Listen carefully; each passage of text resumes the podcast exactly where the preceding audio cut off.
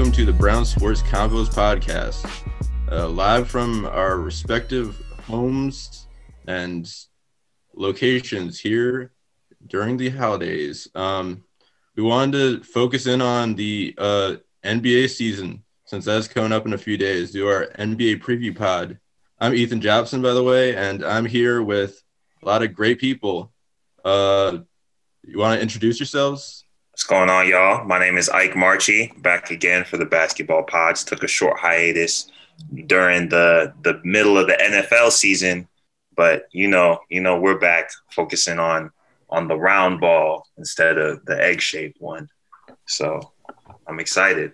Uh, my name is Joon. Uh, very excited for NBA season. Uh, still heartbroken about Jerami Grant's backstab move to the Detroit Pistons, where they're going to contend for the seventh seed, but uh, still excited nonetheless. My name is Jonathan. Um, I'm also very excited for the NBA season. Warriors fan, so last year was a little bit uh, a little bit unusual to see uh, a lottery pick, but I'm ready to see them get back to it. Hey, it's Samuel. I'm hopping back in a little bit late, uh, but I'm here and I'm excited to talk about this NBA stuff. All right, so yeah, for our uh, listeners and for Sam, since he came in a little late this time, uh, we, we talked about a few different uh, topics. Um, I think first we might want to start off with like some of the uh, happenings of the off season since it's been a while since we uh, had a pod. Uh, most of the uh, off season transactions have happened in that time, and a lot of interesting ones, though not the biggest uh, off season ever. You want to, uh, Joon? You want to start talk about that? Yeah. So this year's off season was kind of a weird one because a lot of people were thinking it'd be one of the weakest free agent class, which it was. But we saw a lot of major trades happen, which we didn't really expect to see. And so we actually got a pretty eventful offseason nonetheless, with a lot of top teams looking to reinforce uh, their rosters for the following postseason and this kind of shortened NBA season. Uh, obviously, the most recent thing we had was Giannis Antetokounmpo signing that supermax, the largest contract in NBA history, worth 228 million, five years. He will stay in Milwaukee, which finally brings an end to all the photoshopped jerseys of uh, Giannis and Warriors and Lakers and Boston jerseys. Thank God. Miami Heat fans, they put every single player in all their jerseys, and now they can't put Giannis in that wretched Heat jersey, and, and we've been saved. So thank God. So, what yeah, does this mean for Milwaukee? It, yeah, on that note, it kind of stuck out to me when I uh, saw it because I was talking uh, my brother about this. I was like, "Has there ever been any superstar in Milwaukee history that's like re-upped with them at this point in their career?" I can't come up with any, to be honest. So, as yeah, I mean, the most recent one that comes to mind is like Ray Allen, and he dipped like relatively early in his career. So, uh, mm-hmm. yeah, this is this is a big deal for Milwaukee fans. This is a big deal for Milwaukee. Um, yeah, I would say that there was a lot of speculation surrounding how uh, Giannis was a big fan of Bogdanovich, and the uh, Bucks just weren't able to lock him down in that sign and trade deal, uh, and that was that was cause for a lot of speculation from NBA Twitter, honestly, about whether Giannis would be leaving uh, before his his contract was up, and uh, you know, I think Giannis has been saying for a while I like being in Milwaukee. I like the I like the uh, I like these people, and honestly, they're giving me money. They're he's uh, he he doesn't come from like a a background of having a lot, so I, I think this is a big deal for him and his family, and uh, shout out to him. And I think uh, uh, to that point, a lot of times I don't I don't think people put into put into play or weigh the temperament or type of person in regards to how or if they're going to sign a deal or if they want to move, especially in the new NBA where personal autonomy and player autonomy is is is more is more more you can see it a lot more. So, and I, an example of this actually is people we people having I was having a discussion with some people asking if they thought Damian Lillard was ever going to leave or or try to go somewhere else to find a championship. And Damian Lillard has has has said throughout his career he's all about loyalty. And the way Giannis has has gone about his development as a player throughout the Milwaukee program, and like to your point, to your point, Sam, the fact that he doesn't come from as much and he comes from a humble background, it may it makes sense that that he he'd stay. And of course, the money makes sense to to the point why he would stay as well. So rumors are rumors, you know. They the Stephen A. And, and Max have to have something to talk about on first take. So yeah, I think this also kind of puts a good um, perspective on the Jrue Holiday trade. Uh, in a vacuum, it kind of seemed like they overpaid for him, but you know, there's no reason to tell. But you know, if you speculate and say that this was the trade that got them to re-sign Giannis, I think it's 100% worth it for them, even though Jrue Holiday might not be worth all they gave up, especially if the first round picks, you know, if they're going to be a contender for the next five, six years to come, then if those are late first round picks, they're not giving up, they're not really mortgaging their future if they have their star. So I'm glad you bring that up. What do we think? We talked a lot about how obviously this is going to have a big impact for the Bucks long term, but what do we think is going to be the kind of impact short term of having that Jrue Holiday Giannis core in terms of competing in the East and this coming season? I so I'm a I'm a big Jrue Holiday believer. Uh, I was a big fan of his work on the Pelicans, and I thought that uh, what he brought to the table was something that like very few other uh, sort of combo guards in the league are able to provide on a nightly basis at a at a starting level, especially. Um, so I think that for me, in my mind, Holiday is a strict o- upgrade over uh, Eric Bledsoe, and uh, um, and like if that those are minutes that that he's taking, if those are Bledsoe's minutes that he's taking, that that's reliability on the defensive end that you weren't getting uh, from from most other players in this league. Uh, you're talking about you're talking about consistency on offense in sort of an off-ball role, uh, which I think that is very valuable to have around Giannis. And then you're also talking about what is essentially a guy who has made his career off of being a team guy, which is pretty interesting. I, th- I think that having that kind of flavor around Giannis Antetokounmpo is going to be something really valuable for the Bucks uh, if they intend to contend over the next several years. I see. Uh, I see. Jrue, I see Jrue's utility primarily in his offensive, specifically playmaking and shot creating ability for himself. Mm-hmm. Uh, the Bucks don't really have a problem regarding the regular season or defensive capabilities or scoring in the paint because Giannis takes care of all of that, primarily, like basically single handedly. Their biggest problem comes down to if, and I know, I know, Ethan, if you want to talk talk ish on on Budenholzer, you will. Their their their difficulties lie in their versatility on half court offense in specifically playoff settings and Giannis's own versatility in regards to is he is he a six foot ten wing or is he a big man? You see what I'm saying? So if he's a big man, then Jrue Holiday and Giannis can play pick and roll, and then hopefully Khris Middleton isn't gassing himself because Giannis wasn't able to play, and now he's playing 40 minutes trying to trying to shoot long twos and step back threes. Instead, he's just shooting spot up corner corner threes.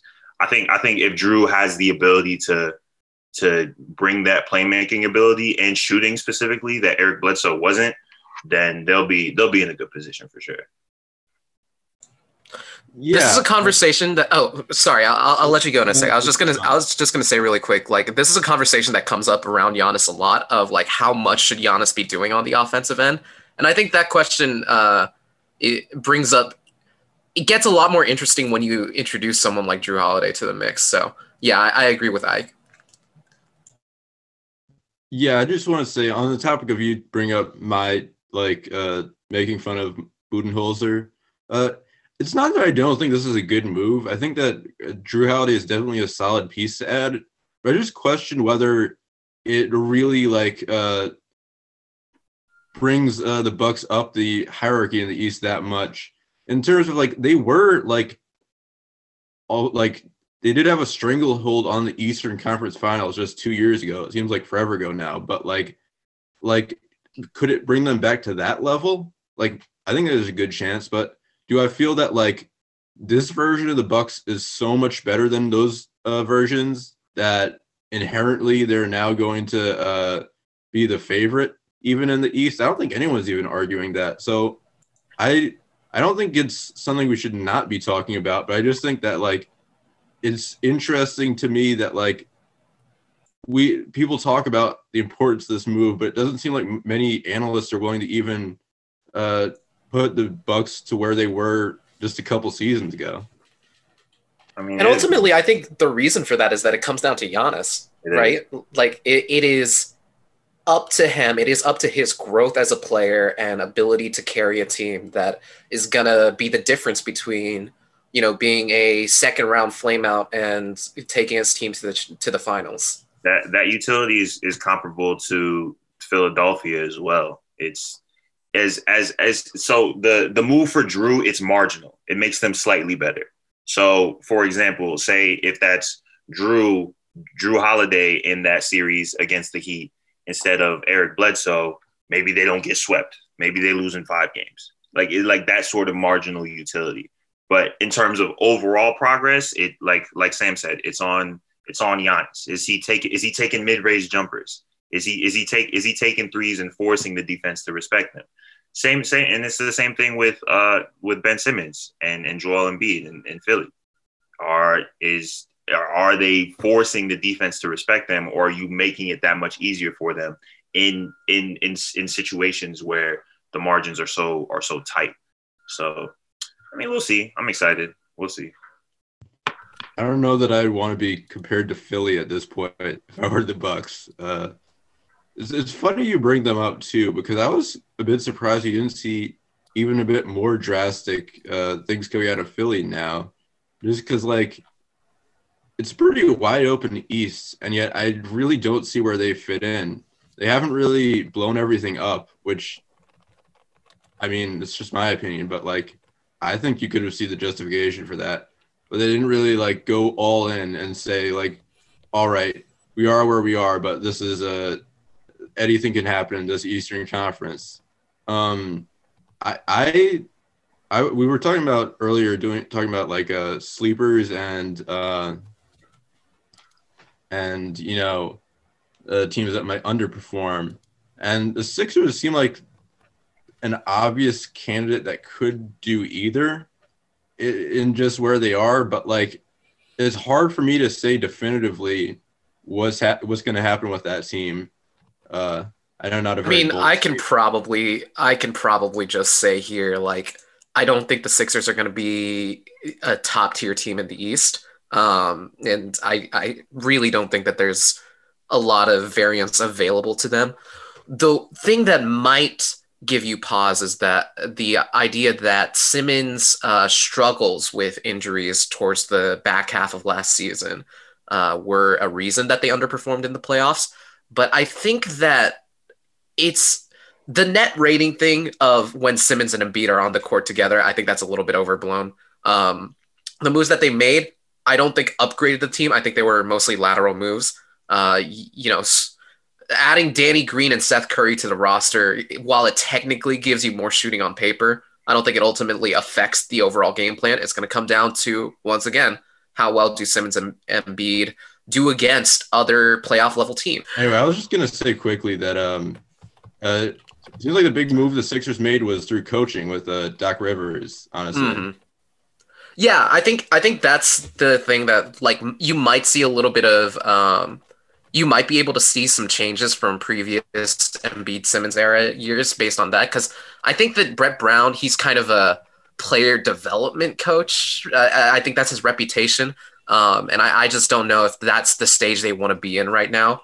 I think they they're kind of trying to kind of trying to catch this window of oh, we have some B- Simmons and Embiid under contract right now, so like let's see what we can do with them. And um, yeah, I mean it's it's a couple of it's going to be a couple more years of this window, I think, and then we're probably going to see some kind of movement, some kind of uh, moves from the front office, unless the front office like is, is happy with what they see. So, yeah, I think also, um, like what you were saying before about do the moves really change anything? I agree that it doesn't really add that much more, uh, you know, pure talent. I think the way that they kind of construct the roster with more shooting definitely um, plays more to Ben Simmons' strength of being a facilitator and um, you know being able to have Joel Embiid on the block. I think it's kind of as young as they are, it feels somewhat like a prove it year, especially with Doc Rivers coming in after you know kind of a disappointing season uh, with the Clippers. So I don't know. I, I don't see them getting you know making huge moves if they don't get to the Eastern Conference Finals this year, but they definitely regressed last year. So I think they should, if they kind of take a hard look at what their identity as a team is, um, that could definitely help them this season.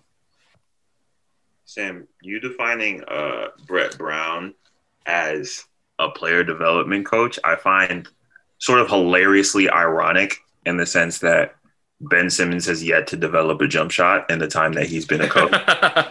so I think that's a separate issue, but yes, I I don't think he's particularly effective at it. Yeah, uh, but not yeah. I just point to the that same piece that Ethan and, and and John pointed on in the sense that their their utility lies in in in Doc Rivers as a coach.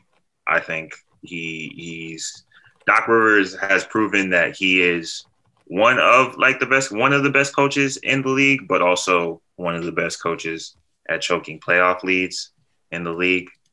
Unfortunately, I'm I'm so sad that that's part of his legacy, but it's just it's truth. So I, I don't know. I think I think they can do like I said, just marginally better than they have. And it's it's weird that like a lot of a lot of these teams proven year is this year, like really trying to get to a championship where I just see it being um, just, you know, another year for the Lakers, but that's not what we're here to talk about. So, so I'll hold on to that.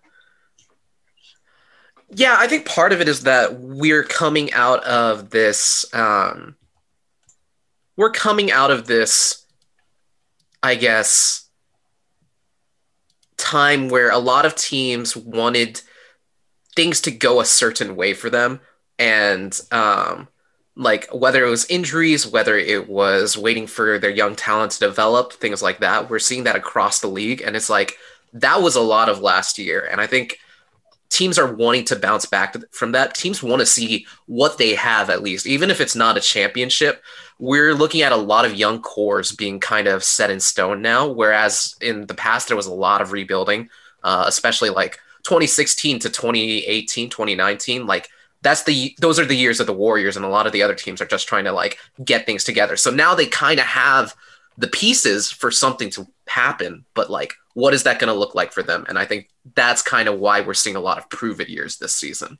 Mm-hmm. And you, you do see uh, some teams that are on that kind of downward slope looking to rebuild now, most notably the Houston Rockets.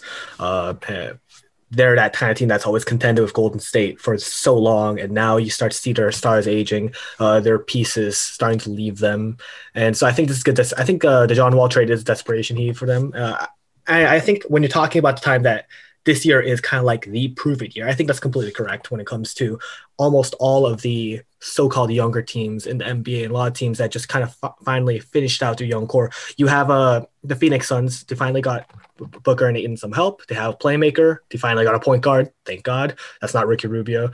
So let's see what they can do with that. You have the Utah Jazz who have their young star. Donovan Mitchell has proved that he is a bona fide star in the NBA. Rudy Gobert, always been a defensive stalwart. Jordan Clarkson still off the bench. Let's see. Uh, the 76ers and the Heat, the Nets, you got a lot of teams that are looking. And I'm so I'm what I'm excited to see is first of all, I'm not going to hold my breath with uh, Ben Simmons. I think he's staying and he's not going to get traded in a Harden deal. Uh, what I'm excited for mostly is teams like Miami, teams like Utah, who might, if they falter in the first 10 or so games in the regular season, look for the desperation trade seeing that if their team's not going to work. I don't think it's going to be Utah, but I think there's going to be at least one or two desperation trades that happen early on in the season after teams are not as sure about their starting lineups, that which uh, with cores that haven't proven it yet in the playoffs. Not to take any shots here, but in terms of uh, maybe being slow out of the gate, I think there's it's worth talking about the Celtics and the fact that they're, they're not that they're not going to have uh, Kemba Walker for the first uh, few games, um, as well as the fact that they we haven't talked about yet. They lost Gordon Hayward. Um, uh, Yeah, we can talk about this. Uh, I I have a lot of thoughts. um, yes, so resident Celtics fan here. Uh, I think that. Okay, so a lot of the drama around Gordon Hayward's situation, I think, came around this question of did Danny Ainge turn down a deal of Myles Turner and Doug McDermott for Hayward, like trying to hardball for Oladipo, like because if he did, that's a bad look.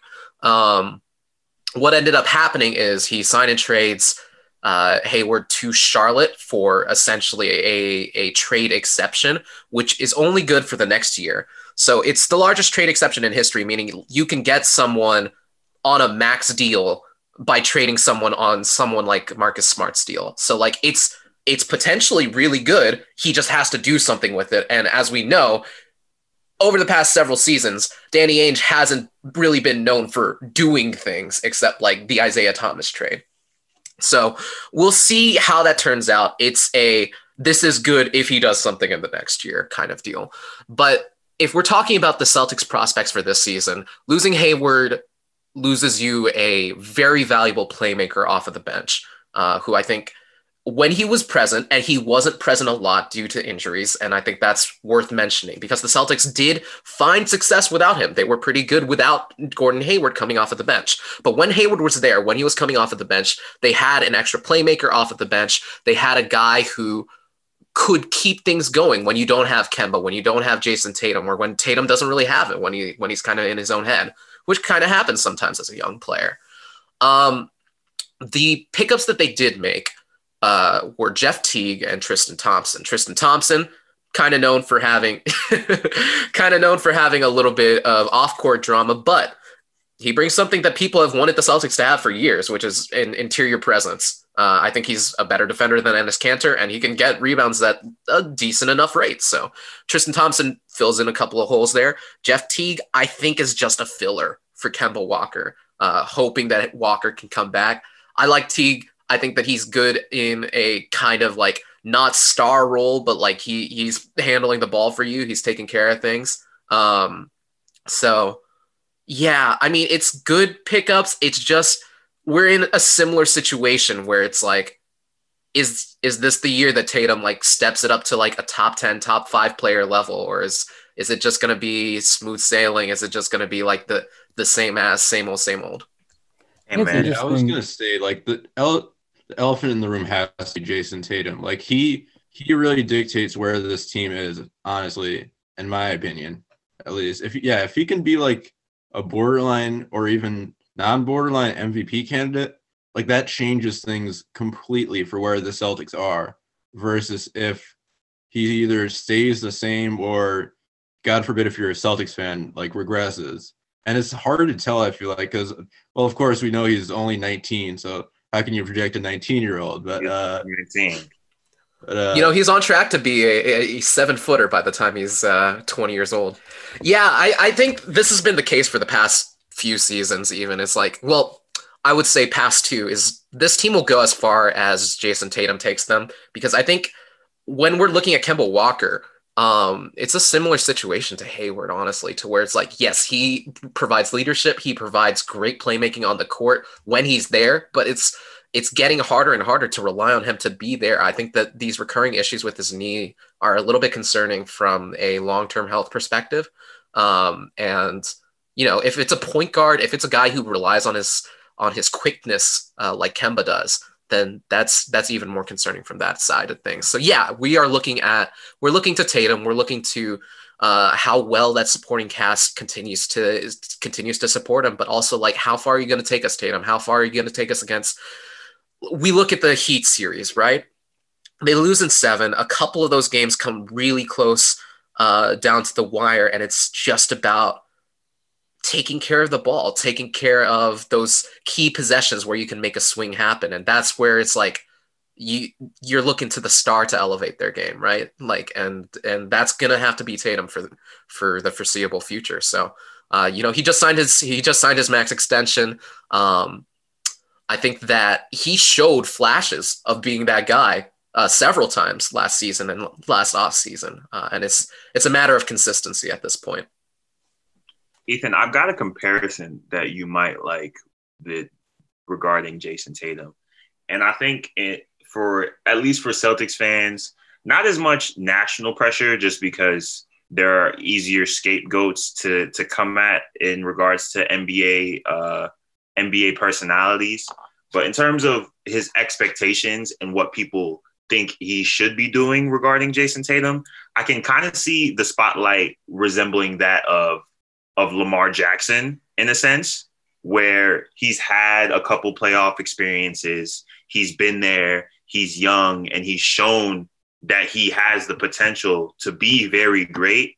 But there's something, whether it's Lamar's throwing ability or the Celtics not having a big, because I will, Sam, I will call Daniel Theis trash for the rest of my life. I don't care how how uh how non-box score he is. I don't care how much of a team player he is. He is. I, if he's a big man on my team, I'm not winning a championship. Period. But regard like the, the, aside from that, I, I just say that to say that I think the the comparisons or the hope for for Jayson Tatum is is regarding the fact that he has the potential to reach that next level, and he just kind of has to do it.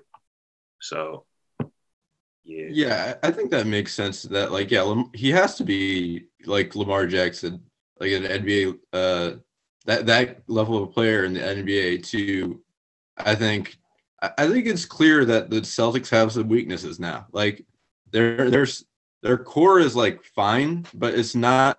If they want to be competing at the top level, they need that guy. And I think I think with Tatum, the problem you see is when he he just gets into these uh, places where it seems like he feels like he has to win a game, even when he doesn't quite.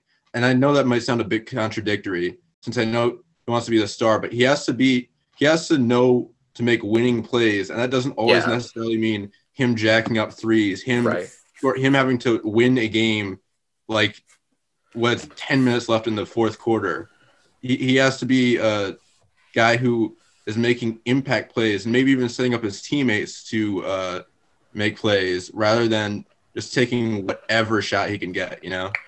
I think that that's been a recurring theme over the past several Celtics offseason runs where they kind of abandon the Brad Stevens offense the, when they're at a deficit or when it's like in the last uh, stretch of a game and it's it's you know they're either trying to shoot their way out of a hole or they're uh, they're just kind of kind of just taking bad shots, you know, not taking care of the ball, taking bad shots, just bad offensive possessions. Uh, and a lot of those issues are things that you typically associate with youth, um, which has been fine for, I mean, we're, we're joking that like we still consider Tatum 19 or whatever, but, uh, you know, he, he's coming up on like his fourth or fifth season, fourth season. Uh, and I think that you want to see that decision making like improve even more than it already has. You want to see it be consistent. You want to see them be like start playing like a veteran team, start playing like a team that that belongs in the finals. I want to pivot away uh, to another team that I think is going to come slow out of the game. That's the Minnesota Timberwolves. Ooh. Uh, Ooh. I have little faith in the Minnesota Timberwolves to what you don't like uh, number one pick Anthony Edwards, guy who says he doesn't really love basketball, doesn't really like basketball. Yeah. uh, well, there's that. Uh, I think Anthony Edwards will, will, prove himself to be a decent player. The biggest thing I see with the Minnesota Wolves is that they made some moves. Sure, they got first pick. They got Ricky Rubio. They didn't really improve where they needed to in order to get to a place where I can comfortably call them a playoff team or even a playoff team that'll make the, it out of the first round. And I associate that most to the fact that last year, the experience with D'Angelo Russell and Karl-Anthony Towns at the end the season wasn't exactly great. They won a couple of games, didn't look like world beaters. Uh, maybe that was because you know they didn't have enough time to adjust, and have a preseason together. We'll see. Anthony Edwards again, uh, he doesn't like basketball for some reason. Uh, I don't think he has the same kind of passion to win games. Uh, hopefully, he'll treat it as a job and treat it as best he can. But I think that's a huge variable and a huge uh, variance in terms of what uh, he can bring to the table.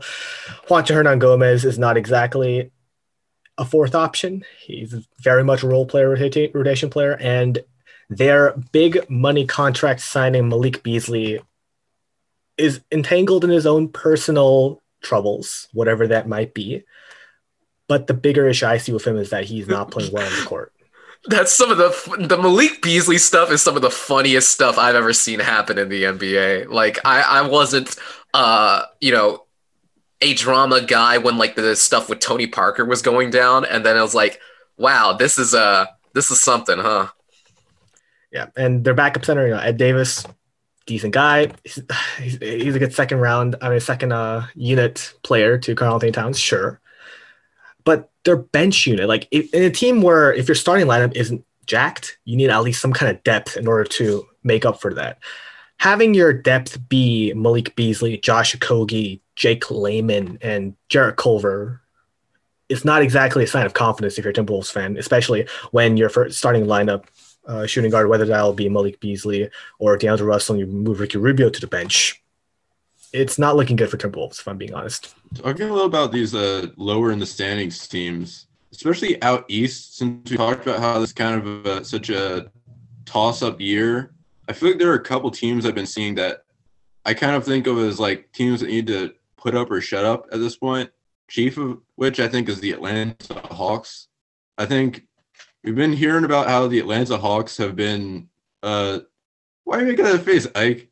Um, uh, go ahead, make your point. Uh, all right. Make your point, please. We've been hearing about how the Atlanta Hawks are up and coming for a few years now, and I think seeing the young core they have now, I kind of think this is the year of all years they need to they need to make at least somewhat of a jump. I'm not saying they need to be a contender, but they need to they, they need to show that this core can congeal into a legitimate team that can uh, compete on any given night uh, for me to buy them. I, I, I don't know. Like, what, what are your thoughts? No, I, I like that. I like the fact that you brought up the Atlanta Hawks because I think they're a team that immediately got better by signing Rajon Rondo. And I love that signing for them just because I think as good as Trae Young is and as high as his ceiling is, he's only going to get exponentially better by learning from Rajon Rondo, understanding the nuances of the point guard position. And I like that you brought up the Atlanta Hawks because I really appreciate and enjoy the the Trae Young and Luka Doncic comparisons. Um, just because obviously I think we can all agree that Luka Doncic is marginally better or a little better or much better, however however you want to say it, than Trae Young. Given I'll give it size and playmaking ability, I guess, even though they're both great playmakers. But I, I bring up that comparison just because I think when you when you talk about the Atlanta Hawks and, and put up or shut up per se, they do definitely have to get better. But I don't think they're in a position to be like, okay, we have to make the playoffs this year and we have to get out of the first round. I like I just think I just think they have to like really improve and like once they put them like I, I have I think they're going to put themselves in contention to get into the playoffs, but I don't think there's any quote unquote pressure on them per se just because you know if if you're not like turning up that much in the Eastern Conference that actually got better this year with all the signings, then like you're just fishing for more lottery picks, and it's not like I don't think yeah huh. You think the East got better? The East definitely did get better, without a doubt. That's Your interesting. Nets. Look at your Nets. What are you Okay, talking about? okay, yes, I'd, I'd agree. I'll, I'll, actually, we could talk about that if you want. I agree that yes, at the top of the you East, want. it's gotten better, but with Atlanta, we're talking about from top to bottom. Like, I don't know that I have more faith in the, for example, the Sixers who we brought up to like even stay in the playoffs that I had like last season. But if we're if we're gonna talk about the, uh, I didn't bring it up. Uh, you it up. if you're gonna force his hand like this, I yeah, yeah. Let's. What What do we think about these Nets? So I- preseason stuff for the Nets, uh, I think you know somewhat somewhat famously making the rounds is that it, it's looking good. The chemistry between Kyrie and KD, um, and I don't I don't think that part was ever in question with them. Uh, I, that might that might be a take, but like I, I don't think the thing in question was like will KD and Kyrie play well together. Uh, I think the question is more of how long are they going to stay together. Um, but we do know now they can play.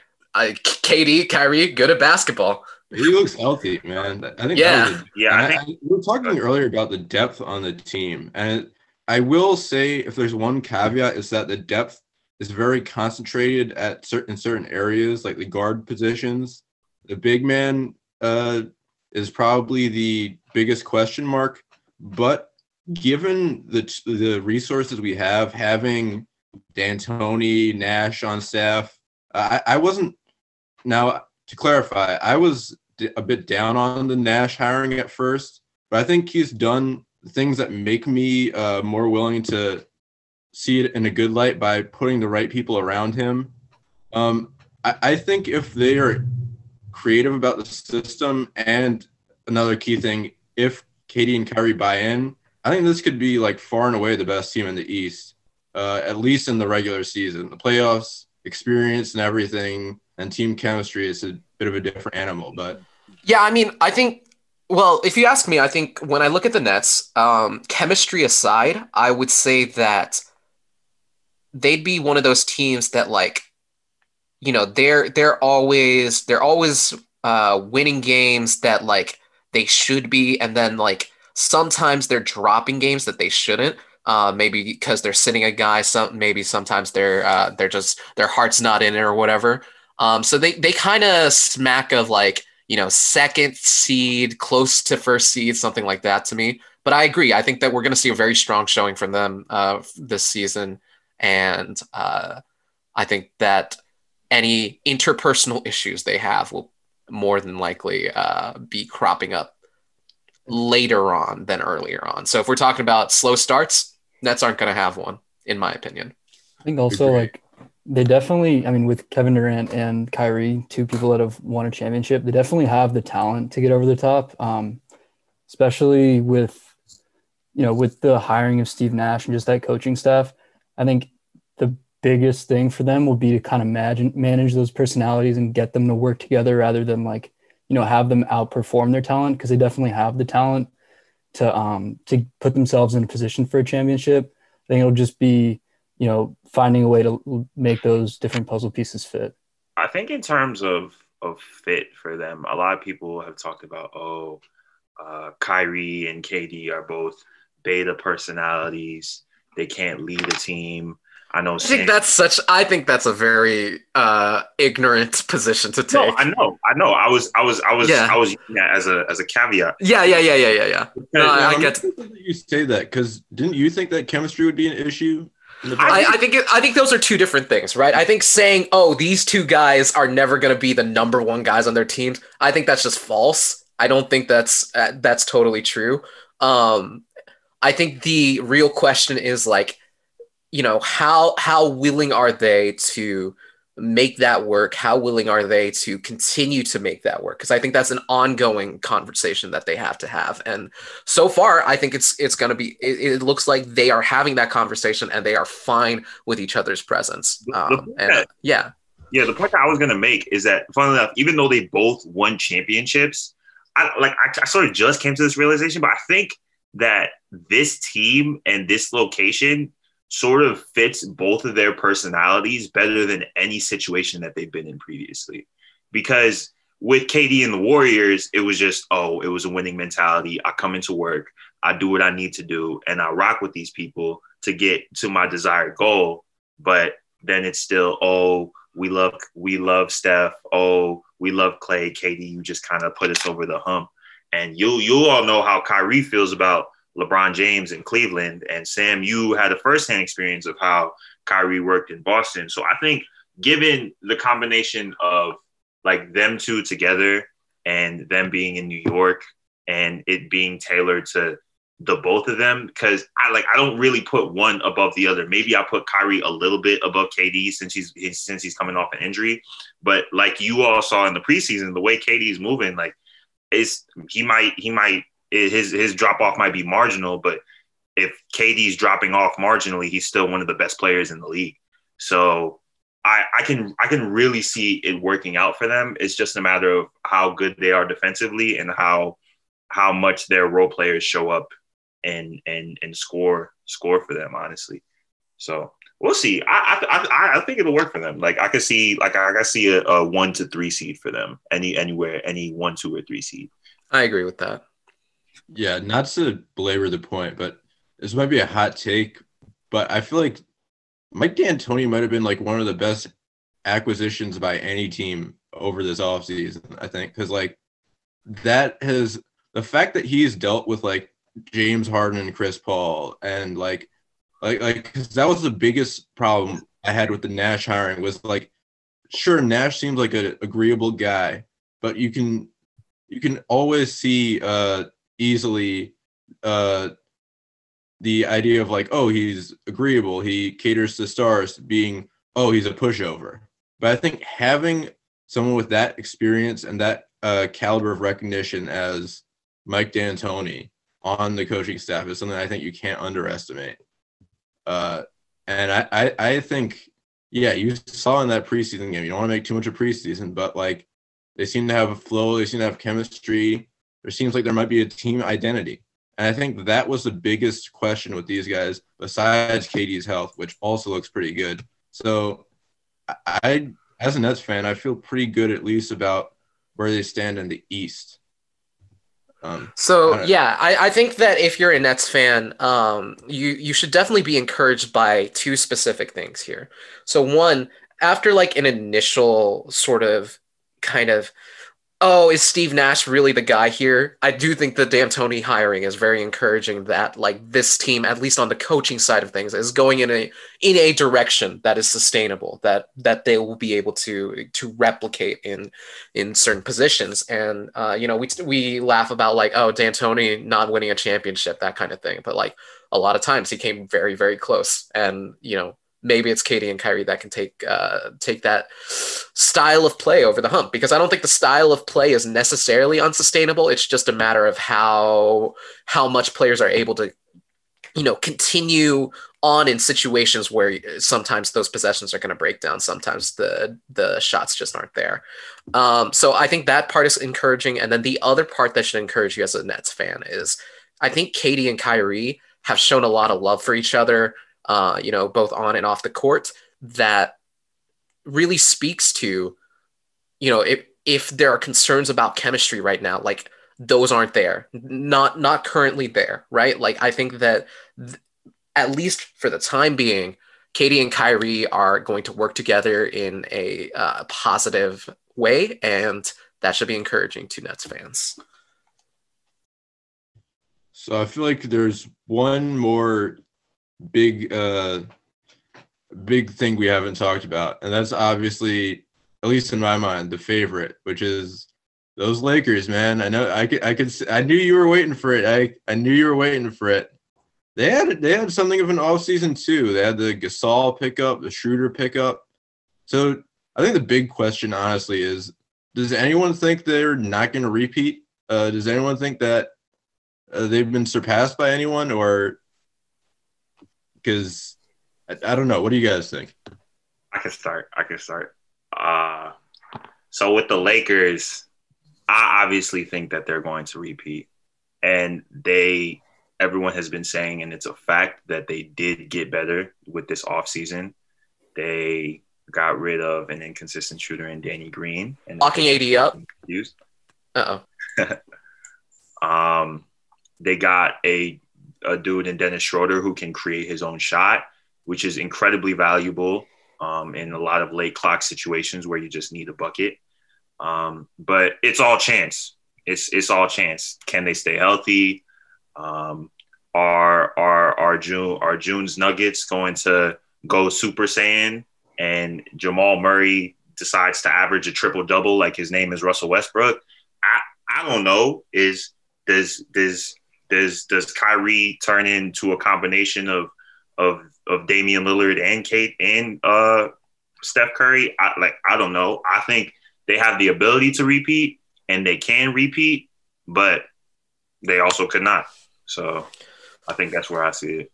I think also, um, you know, when we talked about like small market teams versus big market teams, another kind of advantage to contending teams that isn't really talked about as much is that you know, these players are taking pretty team friendly deals because they can win a championship.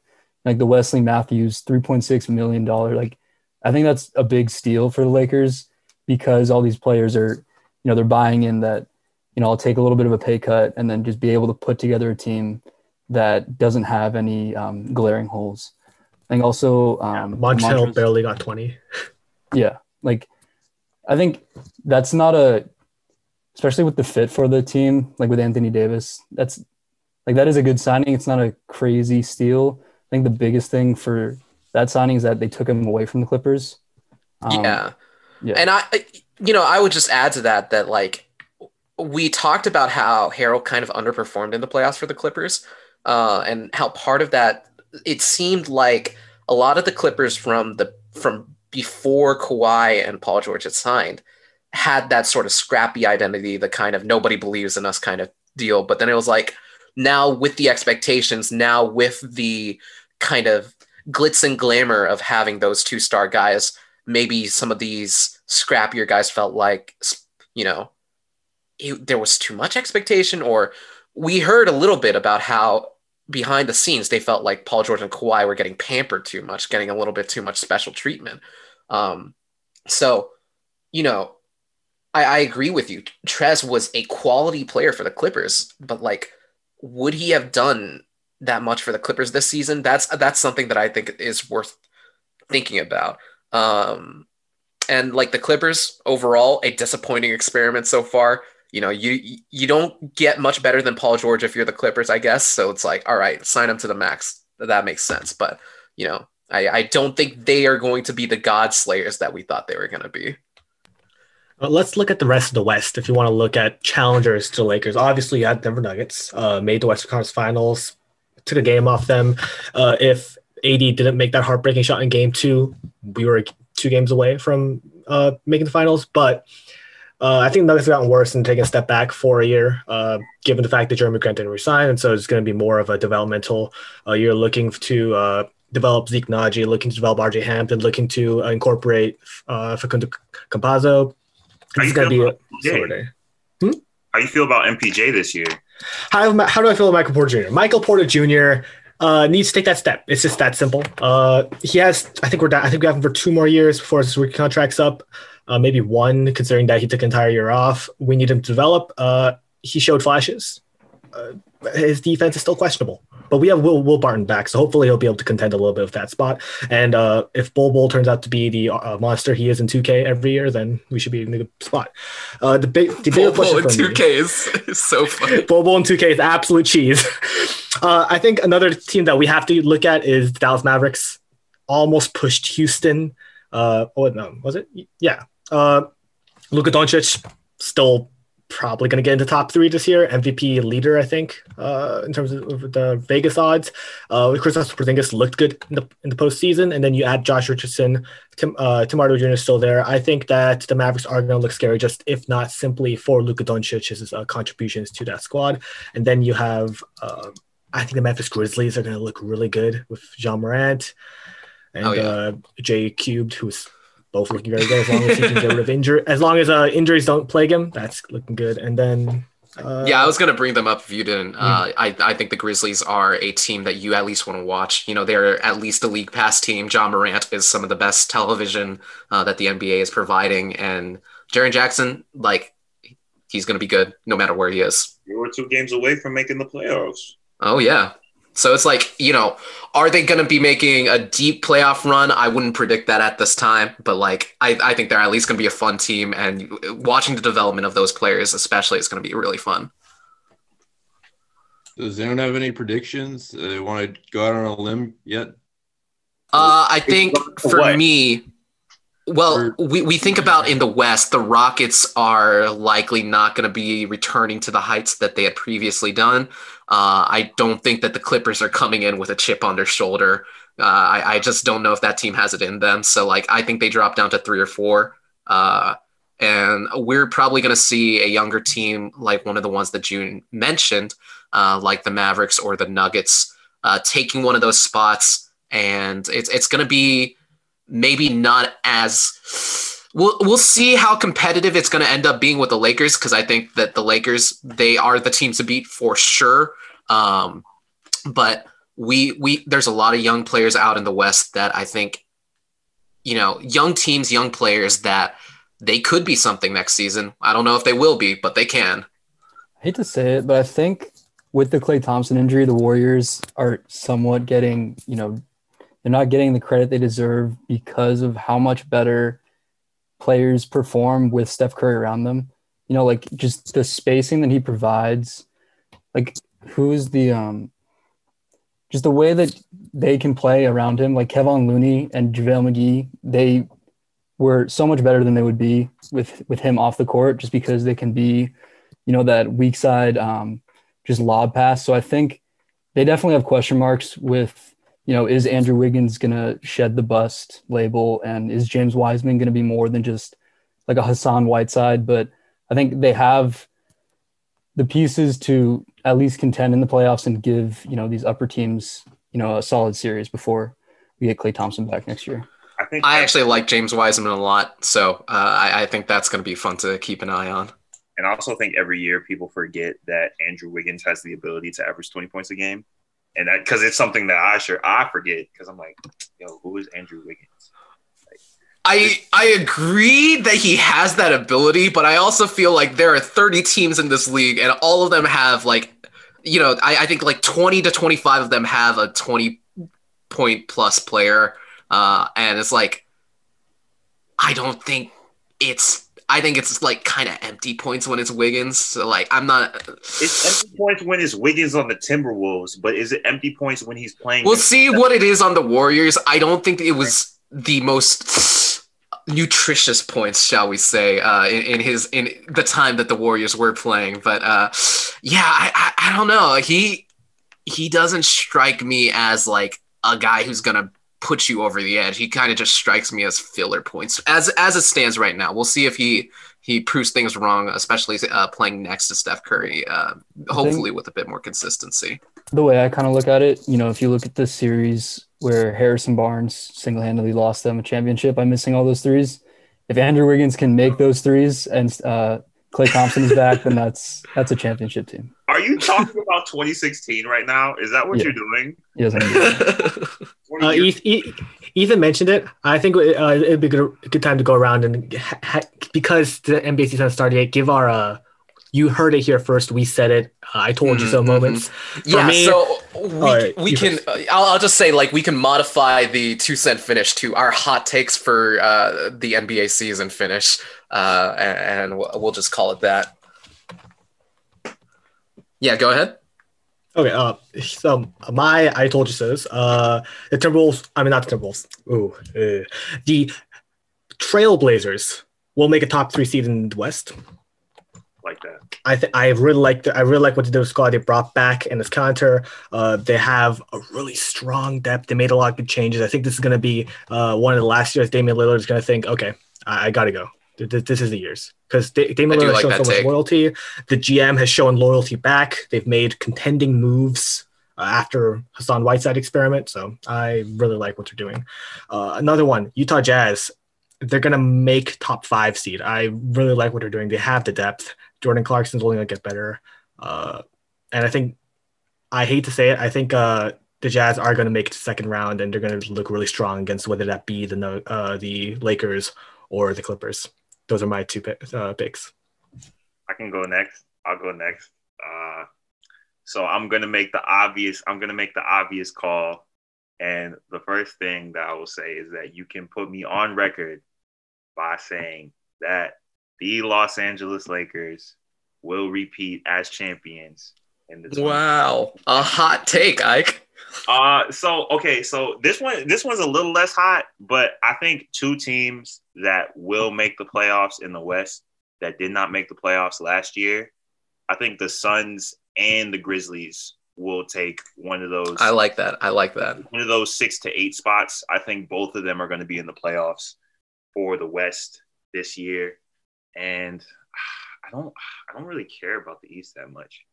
But I mean I do. Like I'm excited to see what they got going on. But if I were to guess who like let me say who's who's coming out of the East.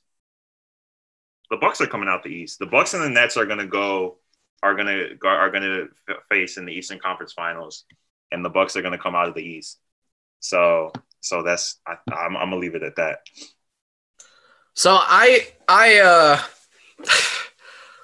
I've been a long proponent that like Westbrook shouldn't have won the MVP that he did end up winning. I think the other two candidates were like better at the time, but there's something about him that it just it makes me want to believe in him. It makes me want to believe that he can elevate whatever team he's on. And so like him on the Wizards, while it's the lateral move of all lateral moves between him and John Wall, like I, I just want to think that he and Bradley Beal can do something great together. But uh, I don't think that's the take that I'm I'm gonna put myself on record for today. Uh, I think that the Heat making the finals wasn't a fluke. Uh, there are very strong teams at the top of the East right now, but I think that to ignore the Heat to say that oh it was the pandemic or oh it was just these crazy freak injuries, I, I think that's discrediting what they accomplished a little bit. Uh, and I think that's a good team. I think they can be top two, top three in the East easily. I think the you know what the Heat were this year is kind of like you know what the what the Clippers wanted to be like that scrappy team without mm-hmm. like a parent like the you know that a one guy, but you know they still get there by being a great team. So I I definitely think that the people that are saying you know this was just a weird season, you know there was going to be some upsets, aren't really acknowledging I also mm think Jimmy Butler is like a top ten player in the league right now. Yeah. Uh, not not just based on talent, but just like he gives Get it his all. He's a top ten guy I want on my team for any team that I'm building. Maybe top five. Like that's that's a that is a top tier player right there. I, I, agree say, with everything oh. you guys have said. I uh I agree the Heat are not getting their due, and I think they're as a Nets fan, they're the team in the East I'm most worried about. But I, I, you guys are still not being quite bold enough for me. I, I'm. You'll love this, Ike. I'm gonna one up you. Lakers in five. I think they're gonna win the uh, finals in fewer games than they did last year. I think they're a better team. I think the competition overall is not where it was last year. Uh, I think I think they're better as a team. I think the Nets will make the finals. I think it'll be t- I think it'll be tough, but I think Anthony Davis is going to exploit their biggest weakness, and I think I think it's eventually going to happen for the Nets, but it ain't going to happen this year. And but one more thing, we I know we said two cents are just going to be NBA this year. I just I, I just had to get one last thing out. I don't care if it thematically screws up the pod since it's an NBA pod, but like, okay, the college football playoff rankings came out yesterday. Um, and everyone on the group chat knows I was blowing up the chat because uh, I think it's freaking ridiculous. Uh, and I, I just have one last hot take. Bring back the computers, man. Bring back the BCS computer. I, I, I as much as it is frustrating and annoying to have some weird ass algorithm decide the teams, I'll take that any day over a committee, man. I, I, I think you can look at the simulated BCS rankings, go to a six team playoff, best uh, Power Five teams, and uh, best uh, best uh, group of five team of all the five, the best one, and the seating decided by the computers. I'm sorry, Andrew Yang, but I'm supporting these jobs being automated. Bring back computers. And Jonathan, I think that leaves you. I think uh, this isn't a huge hot take, but I'm really excited for um, the pairing of John Wall and DeMarcus Cousins in uh, in Houston. I think they have a good chemistry. You know, being Kentucky teammates, they're both kind of coming off injuries. Those are the main question marks. They definitely have the talent. They've both been all stars in the past. So I don't know um, if there's going to be a dumpster fire with the James Harden drama, but if you know either if he gets traded and they can kind of make that their team, or if he stays and they buy in together, that's an exciting duo. All right. Well, thanks, guys. This has been really great. Uh, it's been a really great discussion. I'm really excited for the season, what we uh, take from it. Anyway, it's been the Brown Sports Convos podcast. Sportsconvos.com, if you guys don't know, is back up and functional. Mm, uh, yeah. I, I'm so happy about that. Sir. We got uh, podcasts on Apple Podcasts, Spotify, basically where uh, most places that you can uh, find your podcasts. Keep just keep listening for new content. We got other shows. We got other articles. Hopefully, it's kind of a weird time now with the pandemic and finals and the holiday season, but we're always there producing new stuff. Thanks, guys. Thanks for listening, and we're out. I love.